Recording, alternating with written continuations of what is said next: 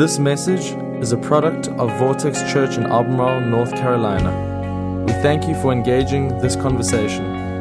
Messages like this one are great resources to help us grow, but they cannot replace being a part of a local church. If you're not actively a part of a church, we encourage you to find one near you that fits you. Visit it and get involved. And we hope this message gives life to you today. Enjoy. Well, how's everybody today? Everybody doing okay? Tell me you're doing okay. Everybody say, yeah, clap for me, something. I hope you're doing okay. Um, as uh, Pastor Kevin said, my name is David Payne, and uh, it is a real honor and privilege to be here. That was an awesome video, by the way, and I love what has taken place here in Vortex. We'll talk about that in a second. But um, first of all, I'm, I'm just so honored and privileged to be here. As Kevin said, we've been talking together, meeting together, growing in relationship for a year and a half. And uh, through that time, gotten to hear a lot about your church. And here's the reality, guys. You, you may not know this, but what God has done over the last several years, what He's doing now, and where, where He's leading Pastor Kevin and Amanda to take this church, you, it's easy to miss how incredible the church is that you're in because you're in it all the time. You're, it's kind of like the gerbil wheel, like Sunday's always coming. There's a next thing to serve, a next thing to do, a next hill to take. And because of that, you can miss all of the incredible things relative to what could be happening if it wasn't happening the way it is. And so, I just would you just do me a favor? Um, Kevin is an incredible leader, got incredible vision, greatly sacrificial, and he and Amanda, uh, I'm so proud of him. Would you do me a favor and just celebrate your pastor? Give him a big hand. Kevin's awesome. And, um, and so I, am grateful to be, uh, be a part of what's going on here. I also want to just introduce you to my wife. She traveled all the way down here with me. Uh, Nell, would you just set, stand up where you are? This is my wife, Janelle, and um, she's happy to be here with you guys. We love being down here. Um, we, as, as Kevin said, we started in a movie theater, and actually, I was so blessed and surprised this morning. There's a couple who was a part of our church for a long time when we were in the movie theater, uh, almost from the very beginning, that, that moved down to Charlotte, and um, we cursed Charlotte when they left. We're like, Charlotte, we rebuke you. We don't like you because you're taking people from our church. We don't like you. And uh, but they moved down here to Charlotte and uh, have driven all the way over to come be with you today at Vortex and um, sit here in a movie theater, which is where we started. So that's really exciting for us, and uh, so excited to be just here with you today. Um, Janelle and I did plant Lifesong Church uh, almost 11 years ago. We'll be 11 years old in September, and we were in a movie theater for six years. How many of you have been a part of, of Vortex for like, let's say, uh, less than a year? Who's been here less than a year? Anybody less than a year? Put your hands up where I can see them. Y'all, some like, yeah, I'm proud of my year. I got my year. Um, how many of you been here since the very beginning? Like five years, you've been in here doing this since like the very, very beginning. Some of you aren't proud of that either. What is going on in this church?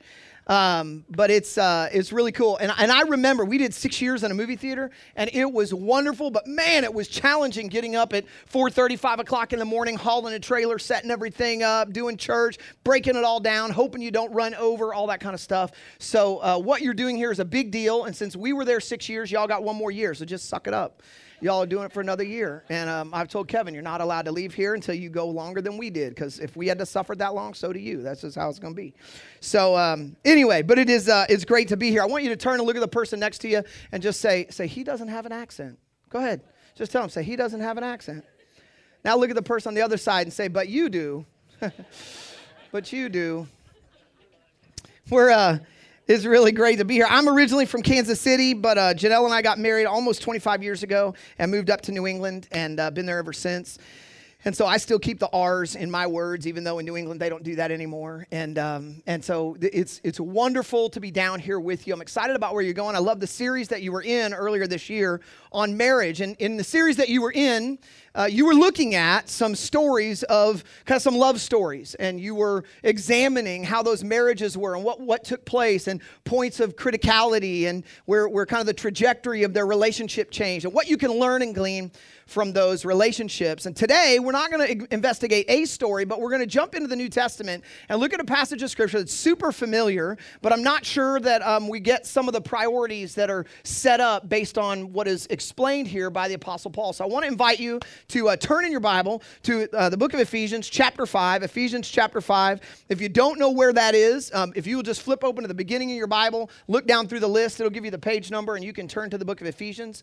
It's toward the back. If you don't have a Bible, Bible, I'm sure Vortex would love to give you one. We'll put one in your hand. And uh, if you would prefer, uh, in our church, lots of people use uh, online tool. They use YouVersion or go online on their phone or iPad. But uh, we believe that you need to see what's in, in Scripture. So please turn to Ephesians chapter 5. And um, we're going to read a passage of Scripture beginning in verse 25 of Ephesians 5. It's fairly familiar and then we're gonna we're gonna talk about some things. So uh, join with me. I'm reading out of the new living translation. It says this. It says for husbands this means love your wives. Uh, this is based on verse 21 it says further submit to one another out of reverence for christ. Verse 25 for husbands this means love your wives just as christ loved the church. He gave up his life for her to make her holy and clean washed by the cleansing of god's word. He did this to present her to himself as a glorious church without a spot or wrinkle or any other blemish Instead, she will be holy and without fault. Verse 28 In the same way, husbands ought to love their wives as they love their own bodies. For a man who loves his wife actually shows love for himself. No one hates his own body, but feeds and cares for it, just as Christ cares for the church. And we are members of his body. As the scriptures say, a man leaves his father and mother and is joined to his wife, and the two are united into one.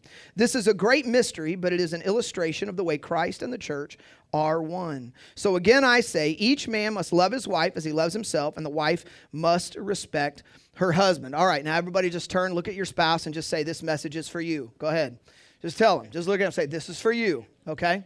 All right, now here's the deal. How many of you are, uh, are single? How many of you in here are not married? Bunch of you that aren't married, go ahead, put your hands up where I can see them. All right, cool. So, no, keep your hands up. I didn't say put them down. This isn't Simon's. This is Simon Says. You don't do anything until I tell you. Okay, so just keep your hands up. Everybody just go ahead. Look around. See all those hands? All right, get their number. Just help them out. Just hook them up. All right? Just help them. Um, but listen, if you're single, you may think to yourself, listen, this is a message on, on marriage. There was a marriage series. I'm not married. It's in for me. I just, I really believe that if you'll just stay with me for the next 20 or 25 minutes, that we're going to help those of you that are single get set up to have success in your marriage. And for those of you that are married, we're going to help you kind of tweak the trajectory. There's an inflection point in your marriage that maybe things went the wrong direction. And maybe we just kind of can help you kind of get back on course. And for some of you, you've been married a really long time. In fact, how many of you have been married more than 10 years? Anybody more than 10? All right, how many more than 20? 20 years. Keep your hands up. Okay. 30? Anybody over 30 years? Okay. This is competition now. This is where it gets real. All right. How about more than 32 years? Yeah. 33, 34, 35, 37, 40? Oh my Lord. You guys are awesome. How, how did you get married when you were seven? That's illegal. So more than 45 years? Anybody over 45 years? A couple? Oh my gosh. For more than 50 years. Anybody 50 years? Okay, we'll go back to 47. How about 47? 48? 40, 48 and a half? 49? Okay, y'all tie right there. Y'all tie right there. Everybody give them a great big hand. Isn't that awesome? Here's the deal. And, and just, this is what I think. For some of you, you've been married a really long time, and your marriage may have successes, it may have failures. Maybe it's thriving, maybe it's not right now. But you have stuff you need to pour into the next generation because there's a cultural war on marriage, and we need to help them understand what it is that makes a marriage successful, strong, and thrive because it's gotten a bad lens. We'll talk about that a little bit. But for some of you in here, you're still in the honeymoon stage. You've been married, you know, less than seven years, and you still think everything's awesome, and um, there are no problems in marriage and rose-colored glasses. And today we're going to help you understand that that's a big lie. Okay. So I want you to write this down. If you have something to write on, wave it at me. Anybody have some notes to write with, write on? Okay, wave it at me. Come on, somebody, let me know you're here. Okay, good. So take some notes in uh, in our church. If you don't have something to write on, but you have something to write with, we tell you to use your neighbor's arm. Just write it all down on there. Take a picture. You've got your notes with you. They can wash it off later. Take some notes. And here's the first thing I want you to write down. This is your big idea for the message today. Trying to change our spouse insults the uniqueness of their design. Trying to change your spouse insults the uniqueness of their design. They're designed a particular way, they have a particular purpose. This passage in Ephesians 5 Paul's writing, and, and by the way, Paul wasn't married. Um, we, we know Paul wasn't married, so you may be thinking, how can he speak to marriage? Well, but scripture says that Paul was celibate. It was a gift. God was you know, gracious to him, and he wishes everyone could be that way because we could put all of our attention on God. But if you can't, then you should be married. And, and so marriage has great value, and he speaks to the value of it. And I think part of what he's speaking to is based on his own understanding of scripture Scripture and particularly the Old Testament, which he was a student of. So, what he writes here is not out of personal experience, it's out of his own confidence and trust in what the Word of God teaches about how marriage should go. And so, um, your spouse has a unique design. Men and women have some uniqueness. I, I read a, a, story about a, um, a, police investigation. There was a police officer who got called to a scene, and um, he, he, he, kind of got, arrives at the house where there's a scene, and he kind of is looking around. The phone call was someone had heard gunshots. He kind of peeks through the window, and um, he sees a, a woman, uh, excuse me, a, yeah, a woman standing nearby the kitchen and a man laying in the middle of the floor. He's been shot, and so he's kind of calling into her and what's going on, and she's explaining that, that um, he came home and she had just cleaned the house and mopped the floor, and he walked across her freshly mopped floor, and that's why he's laying in the middle of the floor with a gunshot wound. And uh, the guy's kind of freaking out. He goes to his car and he calls back up and like guys come here and you know i need help and whatever and so they arrive and one of the one of the officers who's his boss says to him hey you know, what's the story here? And he says, well, you know, apparently she had cleaned the house and mopped the floor, and he walked through the kitchen, stepped on the wet floor, and she shot him. And, um, and the officer's like, well, have you arrested her? And he's like, no, the floor is still wet.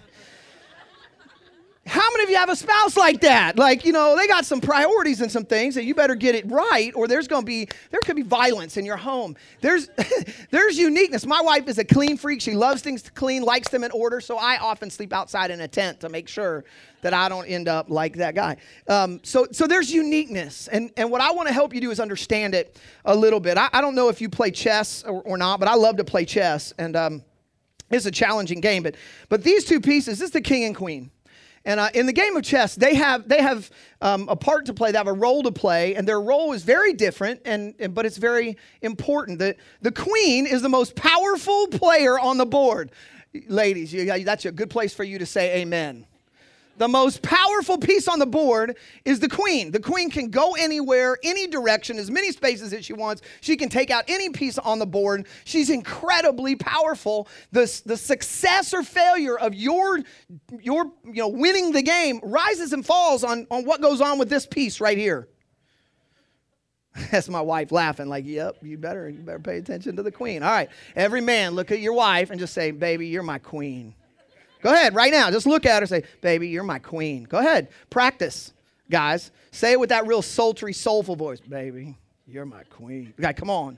You need to love on her a little bit. And so, um, so I want what I want to do is I want to give you a few things about the uniqueness. First of all, what you need to understand in this passage in Ephesians 5 is Paul says very clearly, basically, women, you were made to be loved. Husbands, your wives were not created for you, they were created for you to love. The purpose of the wife was complementary, but, the, but her uniqueness is found in how we serve her by loving her. She's designed for love. And so, if we don't understand, I, I'm going to give you three things to jot down, we end up in a really unhealthy place in our marriage. Here's the first thing write this down. The queen is ineffective when she's misunderstood. The queen is ineffective when she's misunderstood. If you have a queen in the game of chess and you only ever move her one space at a time, you are wasting all the potential that resides in the power of this piece. If you only move it one space to the left or one space diagonally or one space backwards, if you move it one space at a time, it has so much more capacity than one space. But if you if you don't know that, if you go into the game and you think all pieces function the same, the pawn can do this, and so the queen must be the same way, you will waste all of the potential that's in here. When you misunderstand the purpose and function, guys, of your wife, her her unique design, her unique calling, her complementary nature to you, that her wisdom and intellect and her intuition can serve the vision and mission God has put in you. When you understand that, you unlock the power of your spouse. When you miss that, when she's misunderstood, man, do we miss out on having an effective part of this journey that God has called us to. And men, we do this all the time. In fact, I think some of it has to do with how long we've been married. In 1 Peter chapter 3 verse 7, it says, "And you should dwell with your wives, husbands dwell with your wives according to knowledge." It doesn't say dwell with your wives according to how beautiful the lingerie she wears is. It doesn't say dwell with your wife until she serves you the right way. It doesn't say, it says dwell with your wives according to knowledge, and it has no endpoint to that. In other words, the longer that we're with our wife, the more and more we should unearth and discover about who she is and what her purpose and function is and how she operates. And that doesn't stop at year two or 12 or 10 or 49 in y'all's cases. It, it's, it's a forever mission. There's more to know. If you've gotten stagnant because you think you know her all the, all the way, you know everything about it, I'm just telling you, there's more to know. It doesn't end. Keep pursuing the knowledge of understanding how this piece, how your queen works, functions, and what her purpose is. And if you'll love her that way, you will have all of the effectiveness for which God brought her into your life. It's actually loving you as much as it is loving and serving her. Here's a second thing, jot this down. The queen is lost when she isn't prioritized. Go ahead, write that down. The queen is lost when she isn't prioritized. This, um, this, this piece in, in the game of chess uh, is super powerful, but if you leave it stranded out on the board all by itself, uh, you'll lose the piece the part of the game is to make sure that as, as the queen moves and you use all of the power that resides within her, there are pieces that you have to use and manipulate around the board to protect her so she's never lost. You have to look out for. You have to make sure that she's never sacrificed. You have to be sure that she's protected in every way. And, and listen, guys, husbands, for many of us, that's the, the physical protection side is a no brainer. Like we get that. We like that part. We like being the tough guy, the big strong protector, the coverer, the, you know, the, the, the tough guy. And, and we, many of us like thinking about being protective and looking out for not letting her get lost in the sense of financial protection and provision. We want to make sure that that you know our life is is well set, that we have a, a future, that we're protecting that future, that we're preparing for eventualities. There's financial protection, there's physical protection, but I'll tell you the one that's the most challenging for us guys is the one that actually the apostle Paul writes about here in Ephesians. He says he protects her and cleanses her by the washing of the word. It's spiritual leadership, spiritual spiritual protection that's the most challenging us for us guys. It's, it's hard for us. It is not in our wiring naturally. It takes like a, a, a real discipline to be okay with and to become comfortable with and feel secure in being vulnerable with your wife spiritually. Sex is not the most intimate part of marriage. Praying with your spouse is. It's getting on your knees and seeking God and then joining hands with her and talking to God about all the stuff that's going on in your life or in your marriage because it requires you to open up all of the, the weak places and the scary places and the question marks and the needs. God, we need you to solve this. God, would you be at work in this? And God, would you equip me to be able to do this? And God, in this situation with my kids, I haven't been, you know, I wasn't the best dad or I yelled at my whatever. And, and she hears it all. Like I can do that on my own when I drive in the car. God and I have great conversations and I'm really transparent. But when I have to do that with my wife, and I should, when I do that, whew, it can be a little scary. And I just want to tell you that the most protected she'll feel is when you do that. The most safe she'll feel is when you find yourself spiritually protecting her, not just physically and financially. And so we've got to make her a priority. There's something about um, there's something about having kids. How, how many of you have kids? Who has kids in here? How many of you remember the having babies journey? Anybody remember the ha- not the making the baby journey, the having the baby journey? You know what I'm saying? All right, a few of you. I remember when Janelle uh, was having our, our first child, and um, we were in the hospital, and she was laying there, and you know she's in labor and pain and all that kind of stuff. And something about I don't know if this is true for everybody else, but my wife senses she becomes like a Wolverine. Like she can hear anything and everything. She can see through walls. She can smell food that's on the cafeteria on the first floor. We're on the ninth floor. Something happens to all of her senses. They just go bananas. And so she's having our first child, and um, and I'm in the room, and it's a fairly large room, and she's over in the bed, and I, you know, she's oh, you know, and all this pain moment. And uh, some, does anybody remember this? Am I alone in this? Are all of your wives better than mine? I don't know what's going on. Janelle was groaning, and it was all this pain moments. And, um, and I'm just in total awe because I'm thinking, how do you do this? I, I, like, don't, here, here's some things. Don't ever say this to your pregnant wife. Don't say things like, I'm so jealous. I wish I could have a baby too. Like, don't say that. Um, that's just not good. Um, just, just a few more pieces of advice I could give you about what not to say. Anyway, um, Go get your own ice cream. That's another one. Don't say that. Um, just go ahead and get your own ice cream. Um, anyway, so she's laying there. All of her senses are heightened, and, and I'm just like, whoa, this is crazy. So I go over and sit down on the couch. And I'm just praying, like, just under my, like, not even under my breath. Like, there's no breath. It's so quiet. You know what I mean? Like, she's over there, and I'm over here, and I'm just like, dear God, just please, Jesus, I just, can you just help her, Lord God? Like, like I can't even hear me. And all of a sudden, I hear my wife go, Can you please stop praying? Like, just be quiet over there. It's it's annoying me, and I'm trying to have a baby. You know, it's like something changed, and and everything in me wanted to go. I'm trying to serve you. Like, what are you talking? You're a priority right now. I'm praying for you. And she was all wound up about it. Can I help you with something, guys? It is difficult sometimes. We sometimes your desire to prioritize her can get can get messy because she may not see it the way you see it. And if in the innermost parts of who you are before Jesus, you're prioritizing and serving your wife, I promise you there will be reward in your marriage. And don't let the fact that she doesn't always get it or see how it's you prioritizing her divert you from doing it well. She needs to be prioritized. If she's not prioritized, she gets lost. Here's a third thing you can jot down uh, based on Ephesians 5. Write this down. The queen is powerful when she is secure, not just when she's the priority, but when she's secure, as well as when uh, you are understanding her according to knowledge. That means full on protection. Now, listen, how many of you uh, ladies have already elbowed your husbands and said, Hey, I hope you're paying attention today? And how many of you men are saying, Pastor Kevin, why did you invite him here? How did he end up here? Don't ever bring him back. This is awful.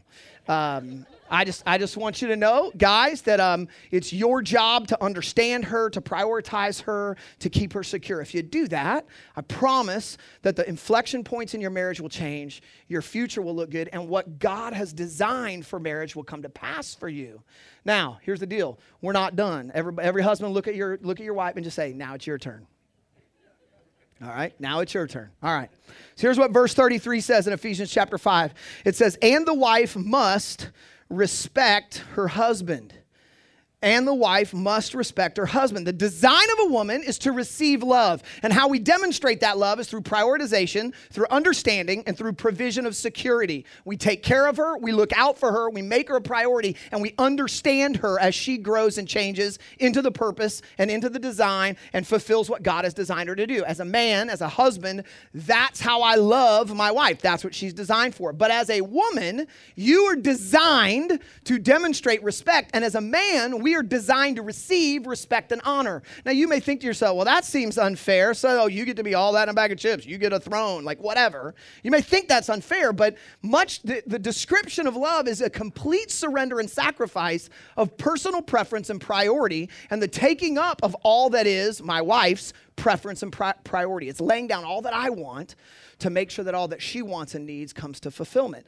In the reverse, ladies, your job is to is to respect and honor him. That's what you're called to do. And so there are three things I want to give you about the king. Everybody, every wife, look at your husband, say, "Hey baby, you're my king." Go ahead, say with that real sultry voice, "Hey baby, you're my king." He's going to stop paying attention. He's just going to stare at you for a little bit and think about later. I'm going to kiss your neck. I'm just we're going to get all up lovey-dovey later. Just tell him, say, "Hi, honey, you're my king." Okay. So I'm going to give you three things about the king. Here's the deal: on the on the chessboard, this this guy right here, he is really not that powerful. He can only move one space at a time. Like he can't go anywhere. He's he's pretty much fixed. He's highly protected. All these other pieces are trying to keep him from being lost because you lose the king, the king, the game's over. You take out the head, and the, the whole game is over. And the same thing is true in our families. When we mess up in our marriages, the functional re- realities, the unique design of the king or the head, we mess up the entire family. It is really important that we understand it. But the truth of the matter, the king is really not all that powerful, one space at a time. You know who's powerful, right? It's the queen. All the ladies said amen. Come on. All right. So let me give you three things um, about a king. Are you, are, are you ready? Everybody say, I'm ready. Okay, here we go. The king, number one, the king is fulfilled through leadership.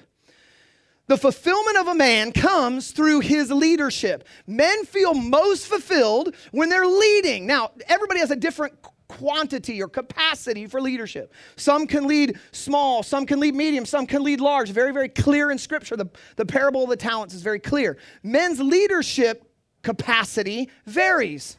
And one of the worst things you can do, ladies, is compare your husband's leadership to some other man's leadership.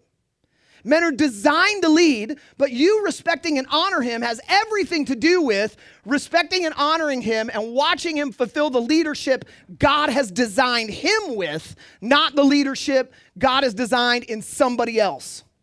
Just telling you, uh, the, the king, the head of your home, your husband, the man you said I do to, he is fulfilled through leading. But what he can lead and his capacity to lead may grow over time, but it's not going to look like everybody else's. Some people can lead lots and lead big. Some people cannot. It does has nothing to do with their quality or their value. It has to do with their design. Don't mess this up. If you if you speak and and and compare and relate to the king through comparison, you're going to undermine all that he is able to do in loving and caring for, protecting, serving, and knowing you. Don't mess that up. And the truth of the matter is, in our culture, husbandship and fatherhood has been radically undermined. Years and years and years ago, in television and movies and all the rest of it, media, husbands were very valued. They were, they were held in high regard. They were looked up to. They were celebrated. They worked hard and they came home to their castle and all that. But over, over recent years, the last decade or more maybe, it's flipped the switch. Men and, and husbands in general are kind of looked down upon. In fact, what is, what is valued is single men, independence. Uh, we don't take care of a family. We kind of do what we want and go where we want. And aren't we all that and tough and cool and amazing and conquerors and whatever? But, but really, the design of a man is to experience honor and respect. And so, ladies, you, you deal with a cultural battle in your home, whether you know it or not that the world around you is preaching something different than what the scriptures preach about how we relate to our husbands and wives. But your husband is fulfilled through leadership. Now, that doesn't mean that you don't have any part in leadership. In Genesis chapter 1, we read the story of how Eve was created. She was taken from, from one of Adam's ribs. She was taken from his side. She's flesh of his flesh, bone of his bone. She's equal in her, in her nature, her material. She's equal and partner, but there's responsibility that he has that she doesn't. At the end of the day, before God, he's going to give an account for his home. So, his, so God has designed him to be able to lead. If he's going to give an account for it, God has to put the stuff in him to be able to take care of whatever he's going to give an account for. So your husband is designed to lead. You may say, well, I don't like that very much when he makes decisions and I don't give input on it. Listen, that's not healthy. He should get all your input. But at the end of the day, he's got responsibility to lead your home. And he's fulfilled in it when he leads and there's success and even when there's failure. There's fulfillment in him. Not that we like failure, but man, when I make a decision and we go after it, my wife's got my back and, and she runs with me and she follows me into it. Even when we aren't successful, I still feel fulfillment because my queen has got my back. Here's the second thing as a king, kings are driven toward conquest. Write that down. The king is driven toward conquest. Ladies, I, I, men, let me ask you this first. Guys, how many of you like to shop? Good. That's kind of what I expected. Um, ladies, how about you? Anybody in here like to shop? Ladies, a few of you? Come on, that's a lie. There's a whole lot more of you that like to shop than the hands that went up. Maybe you're just busy writing stuff down, which would be awesome. Um, so here's the thing: when ladies shop, the world is like the. It's all different when girls shop. When ladies go shopping, they like they like show up at store number one and they browse through everything and they get to the sale rack, you hope, and then they go back to the places where it's not selling. They find something like, oh, I really like this thing, and then they, but I'm not gonna buy it. I'm gonna go to the second store. I'm gonna look through this store. I'm gonna check the sale stuff, and I'm gonna go back. This looks a lot like the thing in the first store, but I wonder if the third store has that. And then they go to the third store and they flip through everything. And they find that this black dress looks just like the black dress that was in stores one and two, but this black dress is a different black by like just a hair different black. So maybe I should look at the fourth store because maybe it's even better. And they get to the fourth store. And then they're like, you know what? I, I think I'm going to buy this and take it down to the second store and hold it up and compare it. And if it doesn't work, I'm going to return it to the fourth store and come back to the second store. I'm exhausted talking about it. But that's how women are. But guys, how do guys shop? guys ever have to go shopping, how do guys do? They, they go through the store, the mall, whatever it is, like a running back coming through a hole in the offensive line. Like the hole opens up, they run through the store, they're knocking people out of the way, they grab the thing off the rack, they go to the door, knock the people over, pay for the stuff, they bag it, they tag it, they take it home and hang it on a wall. These guys are built for conquest. They got to conquer stuff. Ladies, you need to understand something. There's something that God has put in your husband for him to do. And he may not be sure what it is yet, but his nature, his, his, his, his drive is, to co- is conquest, it's conquering. I gotta, I gotta conquer, I gotta win, I gotta take over, I gotta do. And if he doesn't know exactly what it is yet that God has purposed him for, he's gonna run after something. And when you stand in the way or you remind him that that's not the thing and God would have you do something else, you, you mess with the thing that motivates him to succeed in life. He's driven towards conquest. What you need to help him do, and guys, what we need to let them help us do, is to discern whether or not the things we're trying to conquer are really the things God has put us here to do. Are they really the things I'm supposed to tackle? Am I really supposed to build that business? Am I really supposed to take this over? Am I really supposed to, like, what are the things? I remember when Janelle and I were dating. How many of you remember the dating journey before you got married? Anybody remember it? Or is it if you compartmentalized it, put it over here, you're seeking a therapist about it? I hope, I hope you remember yours. I remember ours. Janelle and I, we started dating when we were in college.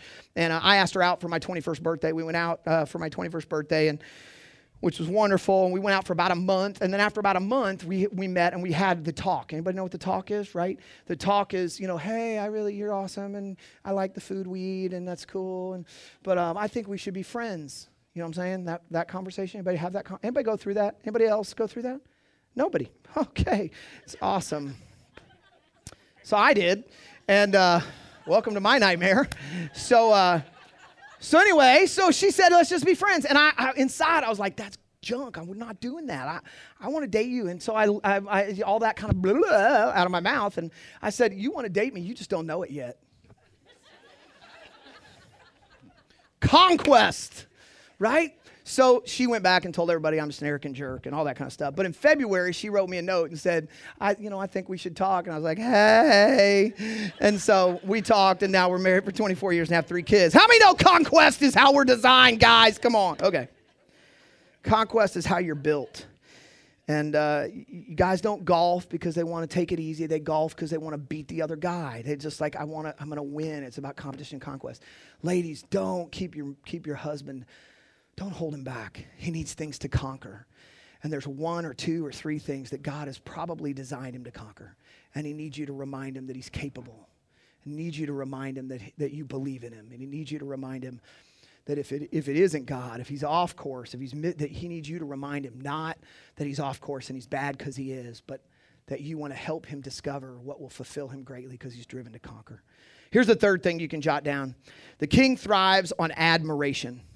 The king thrives on admiration. And here's, here's the truth, ladies. Um, as a man, one of the things we need desperately is admiration, specifically through words of praise.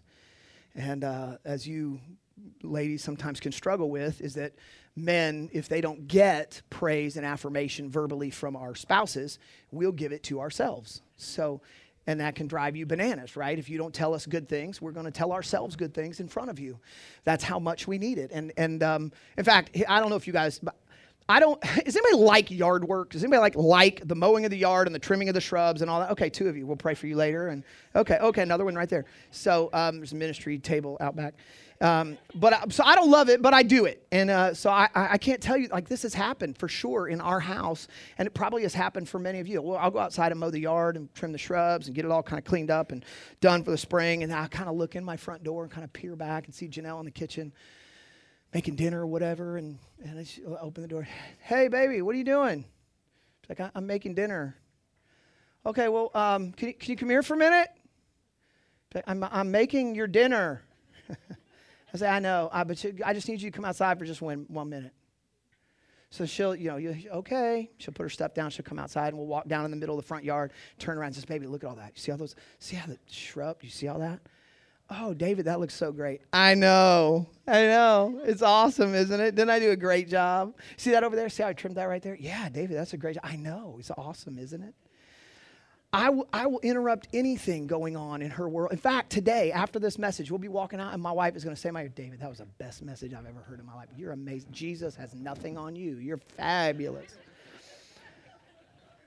Just that's the way it's going to be. Why? Because she knows I'm a child and I need admiration. And I'm just telling you, ladies, your husband does too. You're not making him arrogant because you remind him of great things. You're not creating ego in him because you admire him and you speak value and life into him. What you're doing is you're putting fuel in the gas tank so that he can conquer what God has designed him to do and he can lead you into the life God has designed for you to live in. He's wired and fueled and thrives on your admiration. And the truth of the matter is, if you don't do it, he's going to go upstairs to the bathroom, look in the mirror, and say, You're awesome. Do you know that? Just, do you say, Look at that. Look, you're amazing. Look at you. I read a story about a, a, a, man who said to his wife after a number of years, said, Hey, honey, after 30 years of marriage, he said, You know, when, when I'm old and fat and bald, will you still love me? And she said, I do. listen, listen.